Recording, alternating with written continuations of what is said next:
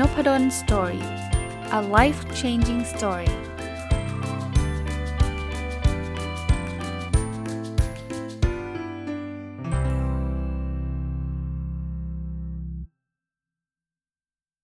สวัสดีครับ ยินดีต้อนรับเข้าสู่นพดล Story Podcast นะครับ ก็ วันอาทิตย์นะ ยินดีต้อนรับเข้าสู่รายการ My Books นะครับชวนคุยนิดนึงก่อนนะครับ เมื่อ2อสวันที่แล้วที่ผมได้เล่าให้ท่านฟังนะครับ ว่าผมมีปัญหาตรงที่หูฟังมันเวลาผมพูดพอดแคสต์เนี่ยผมจะใส่หูฟังนะ ก็จะเสียงได้ยินเสียงพูดตัวเองนะครับ ตอนนี้มันเกิดอะไรขึ้นไม่รู้นะครับ มันมันไม่ work นะครับ ก็เลยเอตอนตอนพูดคราวที่แล้วก็เลยบอกว่าไม่แน่ใจว่าเสียงมันจะดีไม่ดียังไง เพราะว่าระหว่างที่พูดเนี่ยก็ ไม่ได้ยินเสียงตัวเอง แต่ก็ได้รับ feedback มาบอกว่าอาจารย์เงียบกว่าเดิมอีกนะครับเอออาจจะเป็นเป็นข้อดีก็ได้นะ เดี๋ยวต้องไปดูหูฟังอีกทีหนึ่งว่ามันเกิดอะไรขึ้นนะทำไมทำไมเสียบไปแล้วมันไม่ได้ยินเสียง ตอนแรกที่เล่าให้ฟังนะว่า มันไม่ใช่ไม่ได้ยินเสียงอย่างเดียวนะ คือไมค์มันไม่ติดเลยนะแต่ตอนนี้ไมค์กลับมาใช้ได้ละก็โอเคนะครับก็ยังพูดยังพูดแบบไม่ใส่หูฟังต่อไปแล้วกันนะครับโอเค วันนี้จะมากับหนังสือเล่มเดิมนะครับ หนังสือเล่มนี้ชื่อว่าเล่นหุ้นอย่างไรไม่ให้ลำเอียงนะครับ เป็นตอนที่3นะจะมาในบทที่ 21 ถึงบทที่ 30 นะครับ วันละ 10 ตอนก็แล้วกันนะครับ สัปดาห์ละ 10 ตอนนะ My Books เป็นรายการที่ผมเอาหนังสือตัวเองเนี่ยแหละ มารีวิวอย่างละเอียดนะครับ ให้ให้ท่านฟังนะความลำเอียงที่ 21 ในหนังสือเล่มนี้ชื่อว่า reactance นะครับ reactance คืออะไร reactance คืออารมณ์ที่ว่าเวลาเขาแนะนำให้เราทำอะไรอะเราชอบทำตรงข้ามนะครับ มีคนเป็นแบบนี้เยอะนะ ยังไม่ต้องพูดถึงหุ้นก็ได้นะครับ พูดถึงชีวิตประจำวันเนี่ย ถ้าใครมีลูกวัยรุ่นเนี่ยท่านจะทราบเลย คือวัยรุ่นเนี่ยผมคิดว่าเขามีความคิดของตัวเองสูง เพราะฉะนั้นเนี่ย ถ้าสมมุติว่าเราบอกว่าให้เขาทานข้าวเขาเขาจะบอกเขาไม่หิวเขาจะไม่ทาน แต่ถ้าไม่บอกเขาจะทานนะ คืออารมณ์อารมณ์เป็นแบบนี้โดยที่ผมเข้าใจว่าเขาก็ไม่รู้ตัวนะนะบางทีผมคุยกับภรรยานะ อันนี้อันนี้มาพูดในพอดแคสต์นี่ถ้าเกิดลูกฟังนี่อาจจะรู้เทคนิคเลย คือ ถ้าบอกว่าอยากให้ทำอะไรต้องพูดตรงข้ามอะถ้าพูดตรงข้ามอะเหมือนกับเขาจะทำอีกแบบหนึ่งนะครับ คราวนี้เรื่องนี้มันเป็นมันเป็นธรรมชาติของมนุษย์นะ เพราะฉะนั้นเนี่ยเวลาเราเล่นหุ้นเนี่ยบางทีเนี่ยเวลามีคนมาแนะนำอะไรเราเนี่ยบางครั้งนะผมไม่ได้บอกทุกครั้ง เรามีแนวโน้มที่จะต่อต้าน มีแนวโน้มที่จะไม่เชื่อนะครับ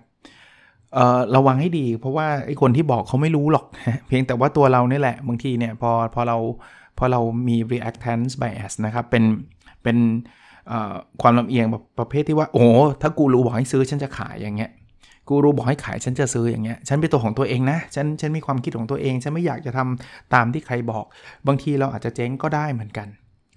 ผมไม่ได้บอกว่าถ้างั้นกูรู้พูดอะไรต้องเชื่อหมด แต่เพียงแต่ว่าเชื่อหรือไม่เชื่อให้เราวิเคราะห์ดูดีๆ ไม่ใช่ไม่เชื่อเป็นเพราะว่าเฮ้ยเขาบอกให้ทำเขาบอกให้ซ้ายเราต้องขวา คือถ้ามันจะเป็นขวาขอให้เป็นขวาผ่านการวิเคราะห์ ผ่านผ่านข้อมูลต่างๆ แล้วก็เป็นขวาได้ หรือจะเป็นซ้ายก็ได้ ไม่ใช่ซ้ายไปเชื่อตามกูรูอย่างเดียวซ้ายเนี่ยเราก็วิเคราะห์เราแล้วนะครับนั้นเรื่อง reactance ก็เป็นบทหนึ่งที่เป็นสิ่งหนึ่งที่ท่านต้องระวังนะครับ อีกอันนะครับ reactive devaluation นะครับ reactive ก็คล้าย reactant นะคือต่อต้านไม่เชื่อ devaluation คือการ devalue ก็คือทำให้คุณค่านั้นมันลดลงนะครับ อันนี้เล่างานวิจัยให้ฟังนะในปี 1991 นะครับ Lee Loss จากมหาลัยสแตนฟอร์ด แล้วก็ Constant Stillinger จาก Northwestern University มหาลัย Northwestern เนี่ย ได้ทำงานวิจัยร่วมกันนะครับ คราวนี้งานวิจัยเนี่ยเขาก็ทำการทดลองสอบถามว่าเห็นด้วยกับนโยบายการลดอาวุธนิวเคลียร์ไหมนะครับผลปรากฏแบบนี้ครับเขาบอกว่าถ้าบอกว่านโยบายนี้มาจากประธานาธิบดีโรนัลด์เรแกนนะครับซึ่งเป็นประธานาธิบดีของสหรัฐอเมริกาเนี่ยคน 90%คนนี้ก็คือคนอเมริกันนะครับ ที่เขาร่วมงานวิจัยเนี่ยจะเห็นด้วยกับนโยบายนี้เลยนะแต่ถ้าบอกไม่ไม่บอกที่มาว่านโยบายนี้มาจากไหนเนี่ยคน 80%ก็ยังเห็นด้วยนะ แต่ถ้าเกิดบอกอีกแบบหนึ่งว่านโยบายนี้มาจากมิคาอิลกอบาชอฟซึ่งตอนนั้นเป็นประธานาธิบดีรัสเซียนะครับ จะเหลือแค่ 40%เท่านั้นที่เห็นด้วย แปลว่านโยบายเดียวกันเนี่ย เราเห็นด้วยไม่เห็นด้วยเราไม่ได้ดูที่ตัวเนื้อนโยบายนะ เราดูแค่ว่ามันมาจากใครเท่านั้น อันนี้เขาเรียกว่า reactive devaluation หุ้นก็เหมือนกันนะ บางทีเราเรา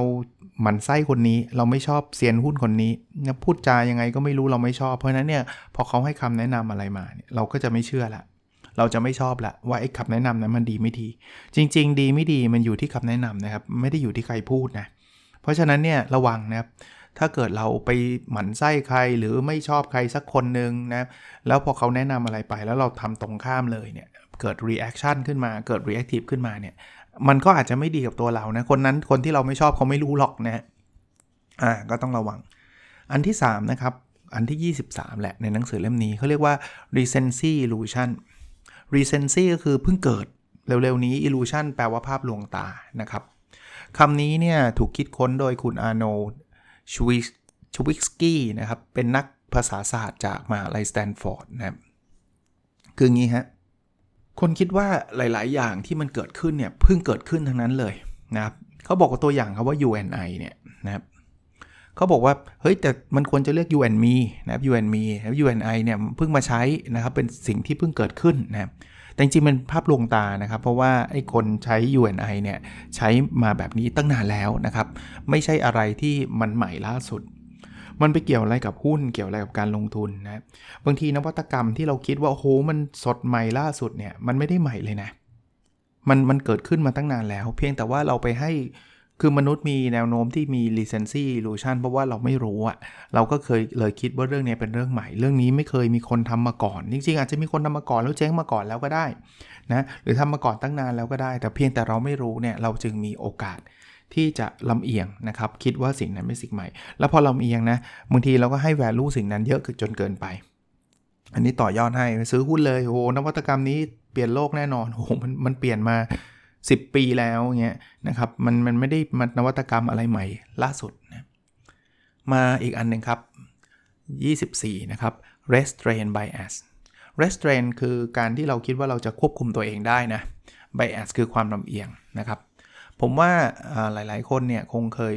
เข้าใจว่าเฮ้ยถ้าฉันจะคุมน้ำหนักเนี่ยต่อให้มีขนมมาอยู่ตรงหน้าเนี่ยฉันก็ไม่กินหรอกนะคนที่คิดว่าจะไม่กินเหล้าคิดว่าจะเพื่อนจะมาชวนยังไง ฉันก็ทำได้นะครับ ฉันมี will power ฉันมีพลังใจสูง แต่เอาเข้าจริงเนี่ยมันไม่ได้เป็นแบบนั้น เพราะนั้นเขาถึงให้คำแนะนำไงครับว่ายาเสพติดอย่าไปลองบางคนบอกคุยลองทีเดียวไม่ติดหรอกเราเลิกมันได้อยู่แล้ว จริง ๆ มันติดทุกคนเนี่ย นะพอไปลองแล้วมันติดทุกคนมันไม่ควรเลยนะ ตลาดหุ้นก็เหมือนกันนะ บางทีเนี่ยโหมาสาย VI เลย VI คือ value investor นะ จะลงทุนอะไรจะต้องดูรายละเอียด จะต้องดูงบดูอะไรต่างๆอะทำแบบนั้นมาตลอด แต่อยู่ดีๆ เพื่อนกระซิบมาบอกว่า เฮ้ย หุ้นตัวนี้เด็ดมากเว้ยสามเด้งแน่นอน 3 เด้งคือ 3 เท่าแน่นอน ซื้อหุ้นตัวนี้เถอะ บางคนก็รู้นะ รู้ทั้งรู้นะว่าสิ่งเนี้ย มันไม่ควรทำนะเพราะเราไม่ได้รู้จักบริษัทนี้เลย ไม่รู้จักหุ้นนี้เลย รู้ทุกเรื่องนะแต่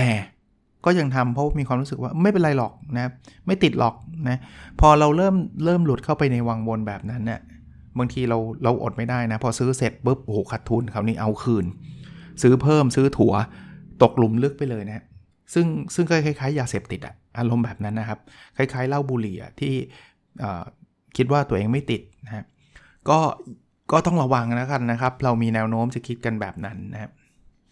อะอันนี้อันนี้แปลกดีผมชอบนะครับ เขาเรียกว่า RAM as reason effect RAM as reason effect แปลว่าอะไร ผมตั้งชื่อชื่อบทนี้ว่ายิ่งคล้องจอง ยิ่งมองว่าถูก สังเกตบทนี้เนี่ยคำว่า rhyme มันคือคำคล้องจองนะ บทนี้ก็ใช้คำคล้องจองนะ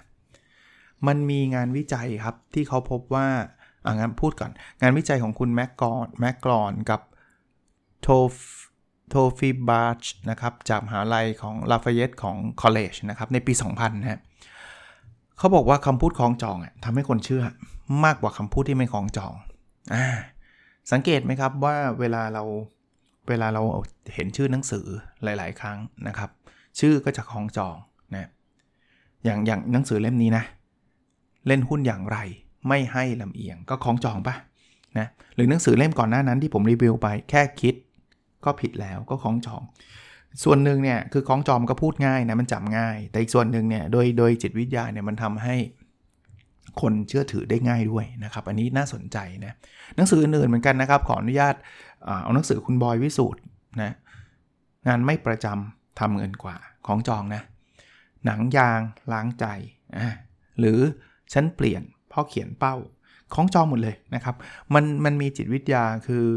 มันทำให้คนเชื่อคราวนี้เกี่ยวอะไรกับหุ้น ข้อนี้อาจจะไม่ได้เกี่ยวอะไรมากมายนะแต่ถ้าเกิดสมมุตินะเราไปอ่านคำบางคำมาสมมตินะผมบอกว่าซื้อหุ้นเหมือนนั้นพื้นฐานดีไม่มีผิดหวัง มันดูน่าเชื่อละ คือมันมีความกองจองโดยที่เราไม่รู้ตัวนะขายหุ้นทั้งทีต้องมีกำไร เลือกหุ้นผิดรับรองติดดอย อะไรอย่างเงี้ยมันมันฟังแล้วดูมันมันมันกองจองนะ มันมีการ์ตูนอันนึงที่ผมเอามาใส่ในนี้ด้วยนะครับบอกว่า let's talk in ram all day อีกคนก็ตอบว่า you know I hate to talk that way คือคำคล้องจองเหมือนกันนะ อันนี้ก็มาเพลินๆนะ ผมคิดว่าอาจจะอาจจะไม่ได้เกี่ยวข้องกับลงทุนสเตททีเดียว แต่ว่าก็ระวังเหมือนกันนะครับ ในชีวิตประจำวันบางทีไปเจอคำคล้องจองแล้ว เราก็มีแนวโน้มที่จะคิดว่าสิ่งเหล่านี้มันมันมีความน่าเชื่อถือมากกว่า อ่า อันนี้ครับ อันที่ 26 นะครับ risk compensation risk แปลว่าความเสี่ยง compensation แปลว่าผลตอบแทนนะครับ มันมีอีกชื่อหนึ่งนะครับ เขาชื่อเรียกว่า Peltzman Effect นะครับ อะ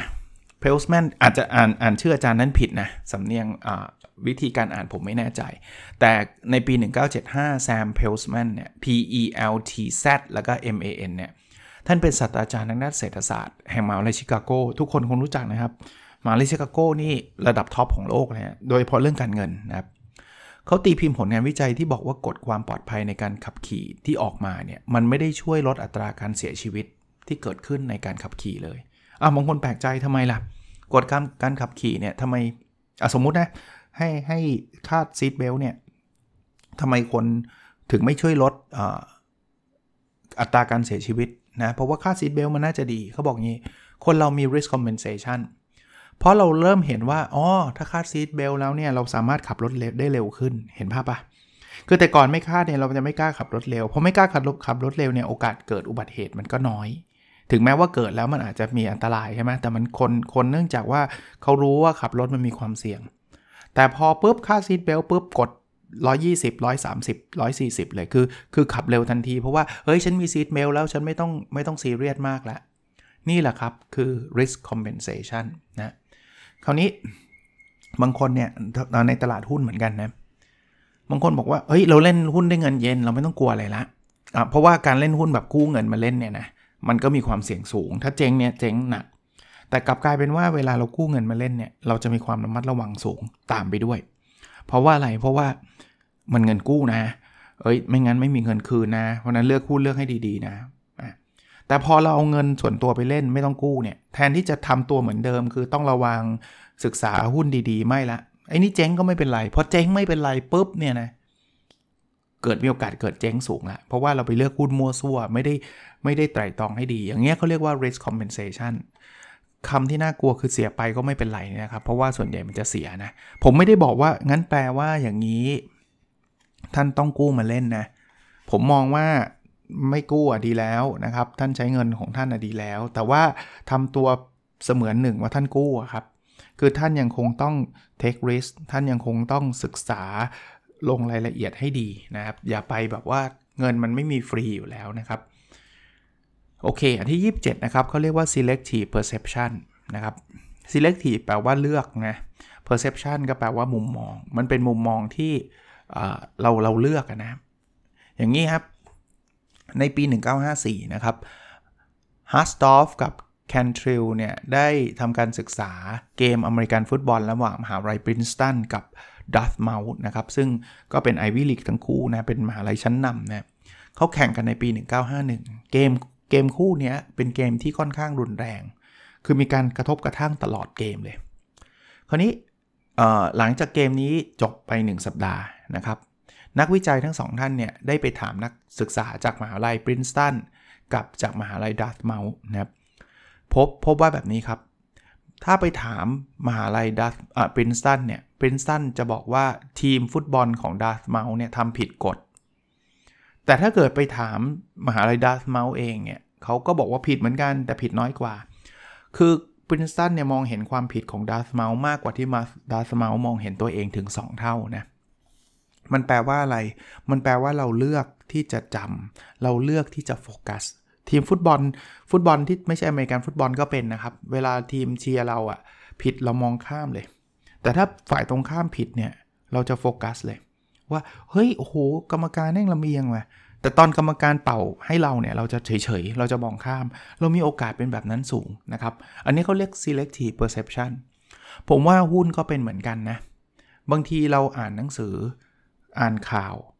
ข่าวมันมีทั้งข่าวทั้งดีแล้วก็ไม่ดี ข่าวทั้งมีโอกาสเกิดไม่มีโอกาสเกิด คือถ้าเราซื้อหุ้นตัวนั้นไปแล้วอะเราอาจจะตัดบางอย่างออกไปเลย เพราะเรา selective ไง สมมุติมีข่าวว่าจะสร้างโรงงานใหม่ แต่ก็ยังไม่มีความแน่นอนคำว่าก็ไม่ยังไม่มีความแน่นอนเนี่ย เราอาจจะตัดทิ้งไปเลยแล้วตัดเราจะเลือกเฉพาะ มีการสร้างโรงงานใหม่แสดงว่ามันขยายตัวเว้ยกำไรมาแน่นอน ก็ข่าวก็บอกว่าอันนี้มันอาจจะเป็นข่าวลือก็ได้ มันอาจจะไม่แน่นอนก็ได้ ผู้บริหารยังไม่มายืนยันข่าวนี้อะไรเงี้ยอย่างเงี้ยเขาเรียก selective perception ก็ต้องระมัดระวังกันกันไว้นะครับ อันที่ 28 ครับ Semmelweis reflex นะอ่าชื่อแปลกๆเนี่ยแสดงว่าเป็นชื่อของคนคิดนะครับ อันนี้มาจากดร Ignaz Semmelweis นะครับ เป็นคุณหมอชาวฮังการี ถ้าอ่านชื่อผิดต้องขออภัยอีกครั้งนะครับ มาตั้งแต่ปี 1847แหละ คือคุณหมอท่านนี้เนี่ยพบว่าอัตราการเสียชีวิตจากอาการไข้ของผู้ป่วยเนี่ยจะลดลงถึง 10 เท่านะ ถ้าคุณหมอที่รักษาผู้ป่วยนั้นนะล้างมือด้วยคลอรีน เพราะเขามีความเชื่อว่า มือคุณหมอนี่แหละ มันเปื้อนเชื้อ เพราะฉะนั้นเนี่ยจำเป็นที่จะต้องล้างมือ แต่เชื่อไหมคำแนะนำแบบนี้ไม่ได้รับการยอมรับ เพราะเขาเขาคิดว่าคุณหมอมือคุณหมอเนี่ยมันไม่มีไม่มีทางแพร่เชื้อโรคหรอก มันไม่ใช่หรอกนะครับ กว่าจะได้รับการยอมรับเนี่ยใช้เวลานานมาก เขาเลยตั้งชื่ออันนี้ว่ามันเป็น Semmelweis reflex นะครับ เกี่ยวอะไรกับหุ้นครับ คือเวลาเรามีความเชื่ออะไรแล้วเนี่ยบางบางทีเราเป็นความเชื่อส่วนตัวของเราไปศึกษาอะไรของเรา แล้วมีคนบอกในสิ่งที่มันอาจจะตรงข้ามกับความเชื่อของเราเนี่ยให้เราตระหนักนิดนึงนะ กลับมาคิดใหม่อีกทีหนึ่งถ้าเป็นหนังสือเล่มเล่มเร็วๆนี้ของอดัมแกรนต์ Think Again เนี่ยคือบางทีความเชื่อเรามันอาจจะไม่ถูกเสมอไปนะ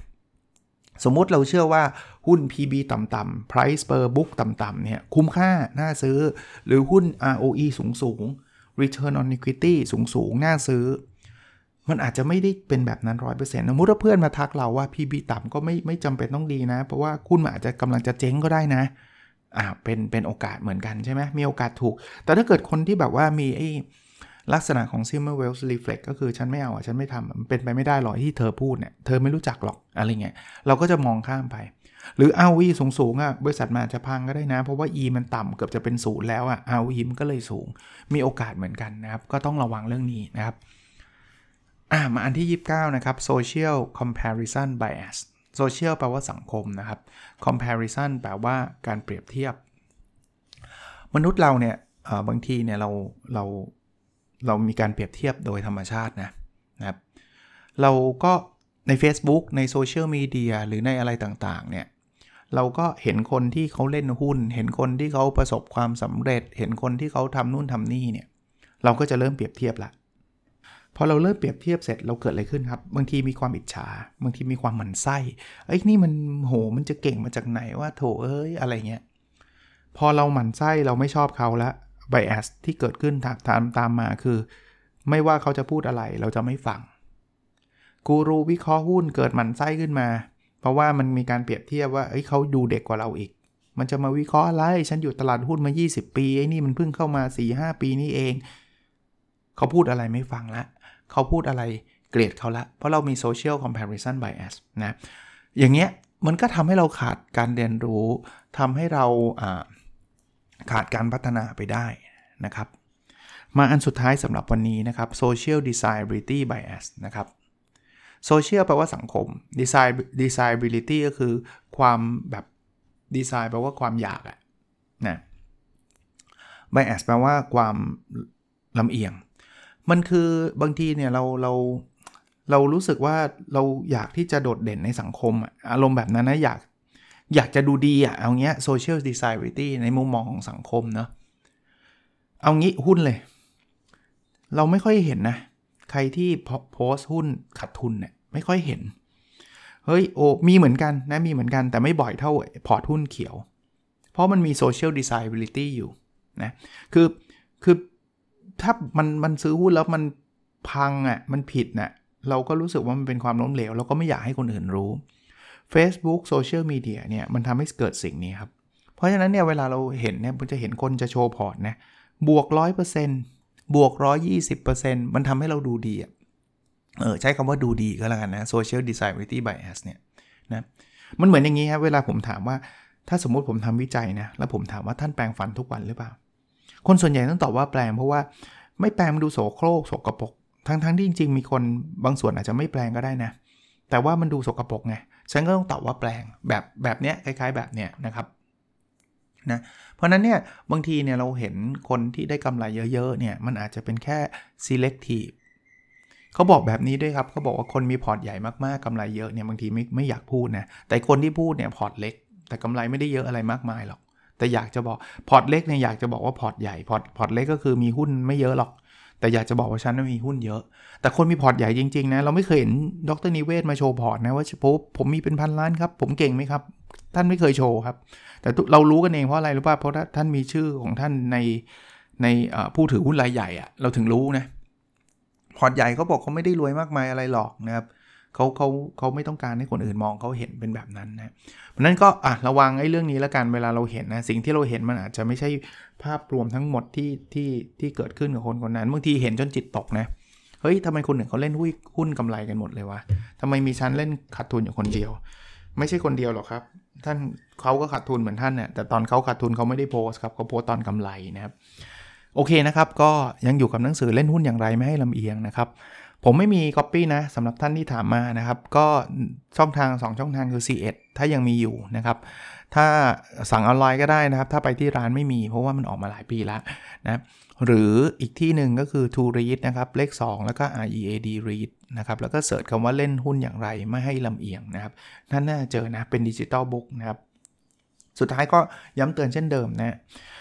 โควิด -19 นะครับ ถึงแม้ตัวเลขมันจะลงมานิดนึงนะครับ ก็ไม่ไม่ไม่ถือว่าน้อยนะ ตอนนี้ยังเป็นหลักพันไปปลายเกือบ 2,000 แต่ว่ามันเคยขึ้นไป 2,008 2,000 กว่านะ ก็เป็น 1,800นะวันที่ผมอัดวันนี้วันเสาร์นะแต่ไว้ใจไม่ได้นะครับ ไว้ใจไม่ได้ ถึงแม้ว่าวันนี้จะมีการเปิดให้จองวัคซีนสำหรับผู้ ผู้สูงอายุแล้วก็ผู้ที่มีความเสี่ยงนะครับ แต่ก็ไม่ใช่ว่าฉีดวัคซีนแล้วท่านจะทำอะไรก็ได้ เพราะว่าท่านแพ้ท่านยังรับเชื้อได้นะครับ ฉีดวัคซีนไม่ได้ อันนี้เป็นเป็นความเข้าใจที่ผมคิดว่าหลายคนอาจจะคิดคัดเคลื่อนไปคือ ฉีดวัคซีนไม่ได้แปลว่าป้องกัน แล้วท่านจะไม่ติดนะ ท่านติดนะแล้วท่านมีโอกาสติด แล้วมีไข้มีอะไรแบบนั้นเลยเพียงแต่ว่าวัคซีนเนี่ยมันช่วยเซฟว่าท่านจะไม่ติดถึงขนาดเข้า ICU อะ แต่มันอาจจะติดแบบแอดมิดเลยก็ได้นะครับ มีโอกาสนะครับ อันที่ 2 คือท่านแพ้ได้นะครับคือคือท่านติดอาจจะท่านฉีดวัคซีนมาแล้ว ท่านติดแต่ท่านอาจจะไม่มีอาการ แต่ท่านแพร่ให้คนไม่ฉีดได้ แล้วประเทศเราคนส่วนใหญ่ยังไม่ได้ฉีดนะครับนั้นก็ลองดูนะครับลงลงทะเบียนไปฉีดซะนะครับ เรื่องผลข้างเคียงท่านก็ไปศึกปรึกษาคุณหมอนะครับว่าควรฉีดไม่ควรฉีดยังไง เพราะผมไม่ใช่หมอนะแต่ว่าส่วนตัวผมคิดว่าฉีด เท่าที่ผมฟังคุณหมอมานะ ฉีดมันมีความเสี่ยงน้อยกว่าไม่ฉีดนะครับ แต่แน่นอนมันมีเคสแหละไอ้ที่ฉีดแล้วมันมีนู่นนี่นั่นนะ แต่ก็ถ้าไม่ฉีดแล้วมันเป็นเนี่ยก็ก็ก็ก็แย่นะครับ ก็แย่ ถ้ามันเป็นแล้วมันเป็นแสดงอาการเยอะๆนะครับ หรือลงปอดอะไรเงี้ยนะนอกนอกเหนือจากนั้นสำหรับคนที่ยังไม่ได้วัคซีน ผมคิดว่าไม่มีอะไรดีไปกว่าการรักษาดูแลตัวเองนะครับ ก็ถ้าท่านอยู่บ้านได้อยู่บ้านท่านเซฟสุดนะครับ ถ้าไม่จำไม่สามารถอยู่บ้านได้ เพราะว่ามีปัญหาทางเศรษฐกิจต้องทำงานเข้าใจ ก็ใส่หน้ากาก 2 ชั้นก็ดีนะครับ ถ้าชั้นเดียวก็อย่าให้มีรูนะพยายามล้างมือบ่อยๆ พยายามห่างคนให้มากที่สุดเท่าที่จะทำได้นะครับ ก็เท่านี้ครับนะตอนนี้ร้านอาหารเขาไม่ให้เข้าไปนั่งแล้วสำหรับประเทศ ไม่ใช่ประเทศจังหวัดที่เป็นเสี่ยงสูงนะก็ต้องระวังด้วยนะครับเเปิดหน้ากากไม่ควรทำเลยนะครับ ถ้าไม่จำเป็นจริง ๆ ไม่ควรทำเลยนะครับ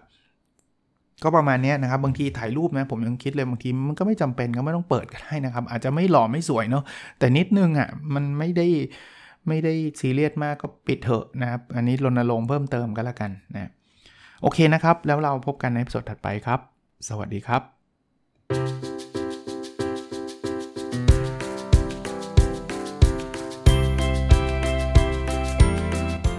n o p ด d o สตอรี่ a life changing story